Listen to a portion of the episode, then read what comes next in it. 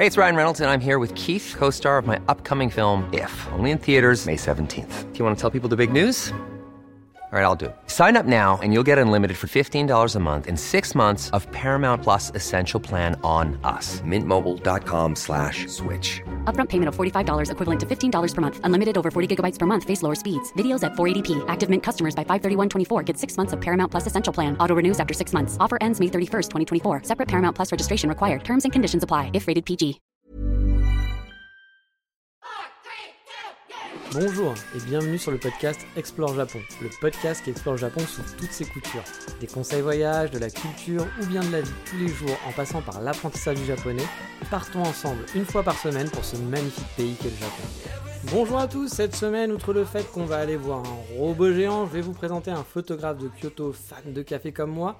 On mangera un bon burger dans les hauteurs de Kamakura et on dira bonjour à ceux qui parlent. Mais commençons par le topic de ce podcast. Vous l'avez peut-être vu dans le titre cette semaine. On part à Tokyo, dans un quartier très touristique de la ville, vu qu'on va aller sur Odaiba. Alors je sais, on n'est pas tous égaux avec la géographie, je ne vais pas vous resituer le Japon, ni Tokyo quand même, mais pour Odaiba, c'est peut-être un peu plus compliqué pour certains. Odaiba, c'est une île, enfin une île pas comme les autres, car c'est une île artificielle qui donne directement dans la baie de Tokyo. On y accède par divers métros, mais le plus connu étant le métro aérien sans chauffeur qui vous fera circuler entre les immeubles et sur le célèbre Rainbow Bridge, un grand pont qui la nuit s'illumine et se drape de très très belles couleurs. Pour la petite anecdote, on appelle Odaiba en référence aux batteries de canon posées sur le bout des îles d'Aiba, euh, voulant dire enfin, Daiba voulant dire forteresse en japonais. Pardon. Bon, ne vous attendez pas en allant là-bas à aller faire un stage militaire ou bien à faire un safari exotique sur une, exotique sur une île déserte. Odaiba, c'est le temple du shopping, de la tech et du loisir. À savoir que les autres îles artificielles autour sont aussi des coins moins touristiques, mais intéressantes à explorer si vous avez le temps. Vous pouvez un peu vous balader sur ces îles, assez dynamiques, toujours en mouvement, car il reste encore pas mal d'espace en construction, et ce fut le cas avec les Jeux Olympiques. Allez, encore petite anecdote, on aime bien les anecdotes hein, sur Explore Japon. En 2015, lors de mon premier voyage, j'ai décidé de me rendre à pied à Odaiba, en partant d'un parc sur la rive en face. Il fallait compter un peu plus d'une heure de marche. Je me disais que c'était plus sympa pour découvrir d'autres quartiers, etc., que j'allais traverser d'île en île. Ça pourrait être marrant. Sauf que, bah, à l'époque, j'ai traversé une des îles qui était en chantier. Un chantier gigantesque pour les Jeux Olympiques.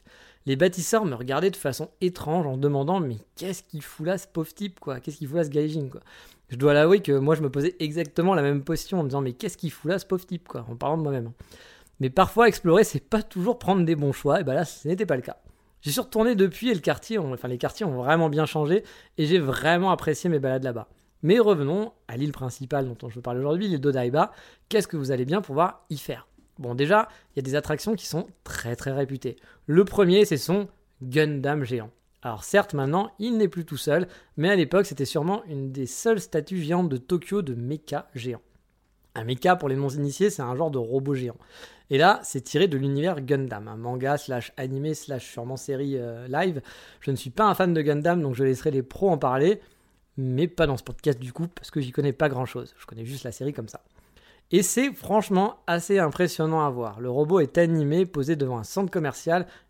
Il est vraiment gigantesque, on dirait un vrai, si on peut dire quoi.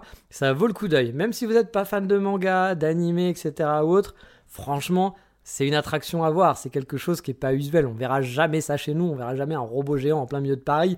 Nous, on a une statue de Jeanne d'Arc. Oui, on va avoir une statue de Gundam. Voilà, un robot géant. Voilà, c'est le Japon aussi. Hein. Ça fait partie du Japon. Après, pour les autres qui ne voient le Japon que sous cet angle-là, je vous invite à voir d'autres choses aussi, hein, bien sûr. Juste en face de ce Gundam géant se pose une autre statue, un petit peu moins grande, certes, mais beaucoup plus connue dans le monde, car oui, vous pourrez trouver une réplique de la statue de la Liberté, qui prône dans les hauteurs de la plage d'Odaiba, en face du Rainbow Bridge et de la Tokyo Tower au loin. C'est insolite, mais c'est pas la seule, vous le savez sûrement, d'autres copies existent en France. À Paris, il y a deux statues de la Liberté, une au Jardin du Luxembourg, et une autre sur une presqu'île entre le 15e et le 16e arrondissement et c'est un Français qui l'a créé. On va pas oublier de se jeter un peu des fleurs, hein, ça fait pas de mal de temps en temps.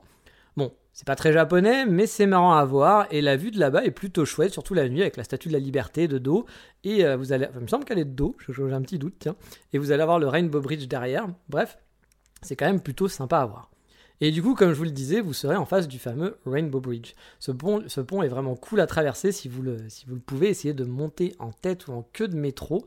Mais bon, vous ne serez pas les seuls à avoir l'idée forcément. Mais la balade en vaut vraiment le coup.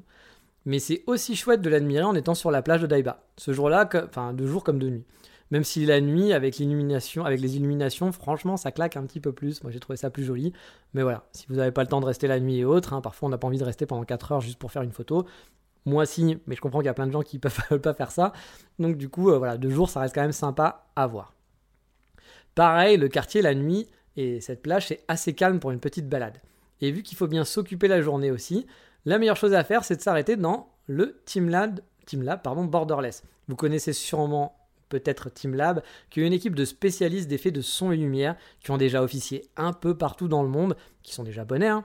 Ils ont deux espaces à, Tokyo pour profiter de leur expérience et pour avoir fait celui d'Odaiba, bah, ça vaut vraiment le détour.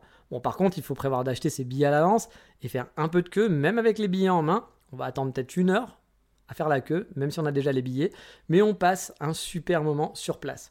On évolue dans différentes salles au jeu de lumière interactif. On passe un moment vraiment chouette. J'aime rarement ce genre de lieu, à vrai dire. Mais là, je dois avouer que j'ai été assez bluffé par l'expérience proposée. C'est vraiment cool. Et en plus, on peut faire plein de photos sur place. C'est un moment qui est chouette. Avec mon ami, on a dû rester 3-4 heures, je pense, à bien profiter de chaque salle. Il y a même des éléments pour les enfants avec un truc assez amusant. Vous pouvez dessiner votre propre petite bestiole qui sera scannée par les équipes et projetée et animée ensuite sur un mur coloré avec les autres créations des visiteurs. C'est super con, mais c'est hyper marrant à faire. Et vous suivez votre petit truc et tout, vous faites, des trucs un peu rigolos, hein, comme ça c'est plus fun, parce que tout le monde fait des trucs un peu sérieux, mais c'est plus rigolo quand il y a des, trucs un peu. Bon, dessinez pas des trucs trop obscènes, hein, il y a des enfants aussi, hein, attention, je vous vois venir. Mais on peut faire des, petits trucs sympas, des trucs euh, un, peu. Si vous avez des super talents de dessinateur, ça peut être assez chouette aussi. C'est assez rigolo, euh, assez rigolo à faire. Sur Odaiba, il y a plein d'autres petites attractions. Il y a aussi déjà un immeuble qui est très très euh, imposant qui est l'immeuble de la Fuji, de Fuji Télé, donc une télévision japonaise. Euh, il me semble qu'on peut le visiter. Je ne l'ai jamais fait, mais il me semble que c'est possible de visiter. Mais juste à passer à côté déjà, il est juste à côté de Gundam, euh, c'est dans le quartier. De toute façon, la presqu'île n'est pas très grande hein, sur le principe. C'est assez rigolo à voir. Donc euh, bah, je vous invite à explorer tout autour. Il faut se balader bien sûr le long des espaces, sur les ponts qui relient les îles. Moi j'ai fait une très jolie photo que j'adore sur un des ponts qui relie l'île d'Odaiba à une autre presqu'île. Enfin une autre île, parce que c'est pas une presqu'île, c'est une île, une autre île, une île artificielle. Et franchement, il y a une ambiance. Moi, j'aime beaucoup me balader. Il y a des grands esplanades qu'on trouve pas forcément partout à, Tokyo. c'est assez chouette comme ambiance. Faut faire le tour, faut explorer un petit peu, se balader. Il y a la grande esplanade entre les centres commerciaux aussi. Il y a des activités. Euh, à côté de cette esplanade, il y a aussi un, une genre de, passerelle colorée, multicolorée, avec plein de couleurs. Vous pouvez faire des photos super chouettes. Je mettrai les liens euh, dans, la page de l'émission. Il y a aussi un centre commercial très kitschoun comme adorent les Japonais. C'est-à-dire ça va être un centre commercial qui est fait très... Euh, très euh, Europe, euh, on va dire, je, ne sais plus, je, sais plus exactement l'architecture, mais qui pourrait faire très euh, italien Venise. Alors c'est pas vraiment Venise, hein, parce qu'il y en a un autre qui ressemble à ça, mais qui fait très un peu européen. C'est très kitsch, mais alors très très kitsch à l'intérieur. C'est pas très joli, mais ça peut être rigolo. Vous pouvez peut-être vous trouver ça joli. Moi perso, je trouve pas ça très beau. Mais voilà, vous pouvez faire des emplettes dans, des endroits un petit peu atypiques. Il y a beaucoup de centres commerciaux, donc si vous voulez faire des emplettes, il y a de quoi faire aussi sur place. Vous allez retrouver les gros classiques. Il y a des Pokémon Center, il y a des Uniqlo, des H&M et compagnie. Hein, vous avez l'habitude. Il y a aussi, euh, alors je ne sais plus quel constructeur automobile qui est là-bas, mais qui a tout un espace, un grand espace où vous pouvez voir bah, ces voitures, vous pouvez les voir, c'est un genre de musée. Euh, je ne l'ai pas fait, je suis passé dedans, euh, dans la partie un peu gratos, mais je ne sais pas s'il y a des parties payantes. Euh, je sais qu'il y a tout un espace aussi sur la, sur, le, sur la robotique, pareil, que je n'ai pas fait un musée. Donc vous pouvez passer la journée en fait sur place et vous occuper avec plein bah, de petites choses. Moi, j'avoue, je préfère explorer que faire des musées. Le seul musée que j'ai fait, c'est donc qui n'est pas un musée au final, hein, qui est plus une expérience, c'était le Team Lab que je conseille à 200%. Mais en gros, vous pouvez vraiment rester à Odaiba, ne pas bouger et passer la journée, hein. passer 3-4 heures à Team Lab, passer à 2 heures dans un autre truc et finir par vous balader. La balade n'est pas très longue après retour, mais il y a de quoi faire. Ou alors, si vous ne voulez pas faire les musées, baladez-vous sur, sur l'île et après allez d'île en île, explorer. Je vous parlerai peut-être dans une autre émission d'une autre, une autre île là-bas. Mais voilà, c'est un, lieu assez atypique qui fait peut-être un petit peu moins Japon pour son côté ancien, qui est peut-être moderne et peut-être plus euh, consumériste. Mais euh, franchement, juste pour le grand Gundam, vraiment aller au Daiba juste pour le Grand Gundam, ça vaut le coup. Pas très loin, il y a aussi la temple, enfin le temple, euh, comment on pourrait appeler ça? J'ai oublié son nom, en plus j'ai un gros trou, je suis vraiment désolé, je mettrai sur le site. Pour tous les fans de tous les fans de quelque chose, en fait, c'est là où, va, il va y avoir beaucoup de gros salons qui vont être organisés. Les fans d'animé connaissent ce truc par cœur parce qu'on l'a vu dans tous les animés où il y a des geeks et des choses comme ça parce qu'ils vont toujours à un moment au salon de qui est là-bas. Le salon des figurines, par exemple, se passe là-bas. Euh, ouais, il y a salon des fanzines, des mangas et tout, etc. Le salon des jeux vidéo se passe là-bas aussi. Donc c'est une architecture assez connue par tous les fans des animés. C'est juste à côté de l'île d'Odaiba. On peut passer, il y a un monorail aussi, donc qui circule entre les îles, qui peut être sympa à prendre. C'est le même monorail finalement qui, part, qui, va, qui traverse ensuite le, Rainbow Bridge. Je vous invite vraiment à, vous balader avec ce monorail et à vous arrêter dans deux trois endroits parce qu'il y, y, a des coins qui sont vraiment chouettes à explorer. Il y a des petites balades sympas. Il y a beaucoup de nouveaux buildings. C'est une autre ambiance. C'est vraiment une autre ambiance, un autre Tokyo qu'on n'a pas l'habitude. Et c'est pour ça que je vous invite à explorer un max Odaiba. Mais peut-être qu'un jour, je reviendrai vous donner des petits tips précis de certains endroits dans la fameuse rubrique les boutiques et les lieux. Mais on va s'arrêter là pour Odaiba, pour aujourd'hui. Et on va passer au classique, Instamment. Qui n'est pas vraiment classique, parce que bah, c'est la troisième fois que je le fais.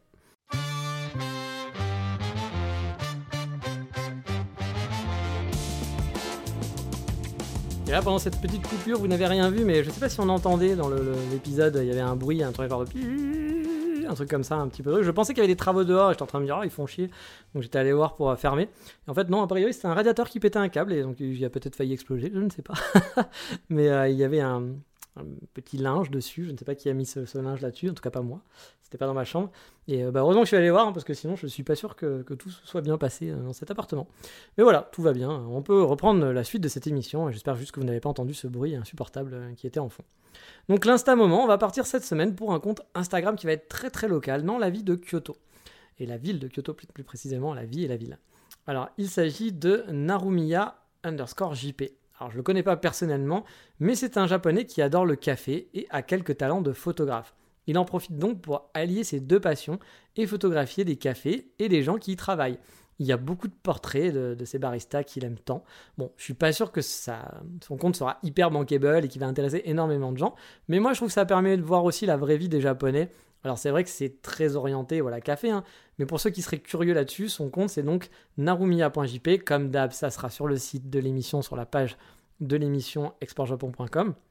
Mais voilà, moi j'ai pu discuter avec lui, c'est quelqu'un de très gentil de temps en temps, parce qu'on connaît des personnes en commune, il prend en photo des baristas que je connais, etc. C'est comme ça que je pense que je l'ai connu, mais j'ai jamais croisé ce monsieur.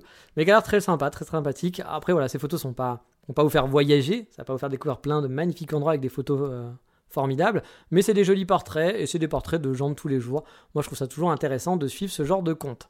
Mais voilà, on a fini pour cette euh, rubrique, Insta Moment, et donc on va passer à l'autre rubrique dont je n'ai toujours pas de nom et qu'il va falloir quand même que je cherche, la fameuse rubrique Koishiso ou la boutique du moment, je ne sais pas, il va falloir trouver un nom plus sympa que ça quand même.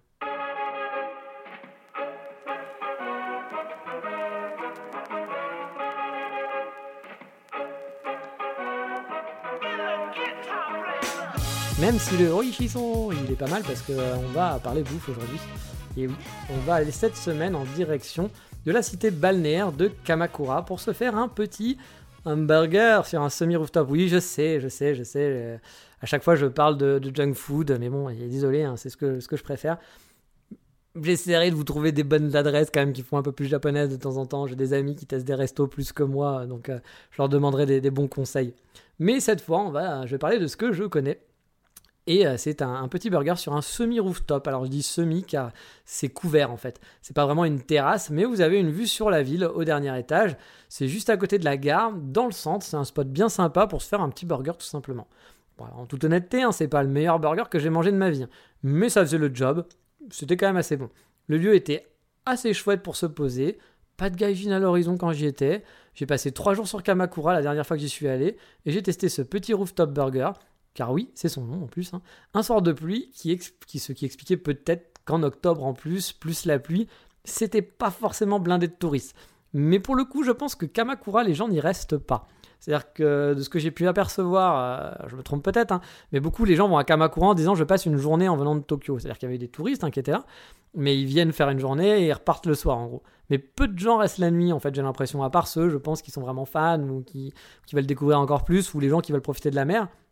Et du coup, bah, Kamakura est plus agréable le soir, parce qu'il y a beaucoup moins de touristes, et ça, j'avais, vraiment bien apprécié. Donc, petit conseil en plus, euh, en plus de ce petit conseil euh, restaurant. Bref, c'est pas the place to be hein, comme restaurant, vous l'aurez compris. Mais si vous êtes en rade et que vous avez envie d'un burger correct et vous posez dans un lieu sympa, bah c'est une bonne adresse à garder sous le coude, ce fameux restaurant. Et comme d'hab, hein, l'adresse sera sur le site de l'émission. Mais maintenant, il est temps de faire quoi? De passer au coup de cœur du moment.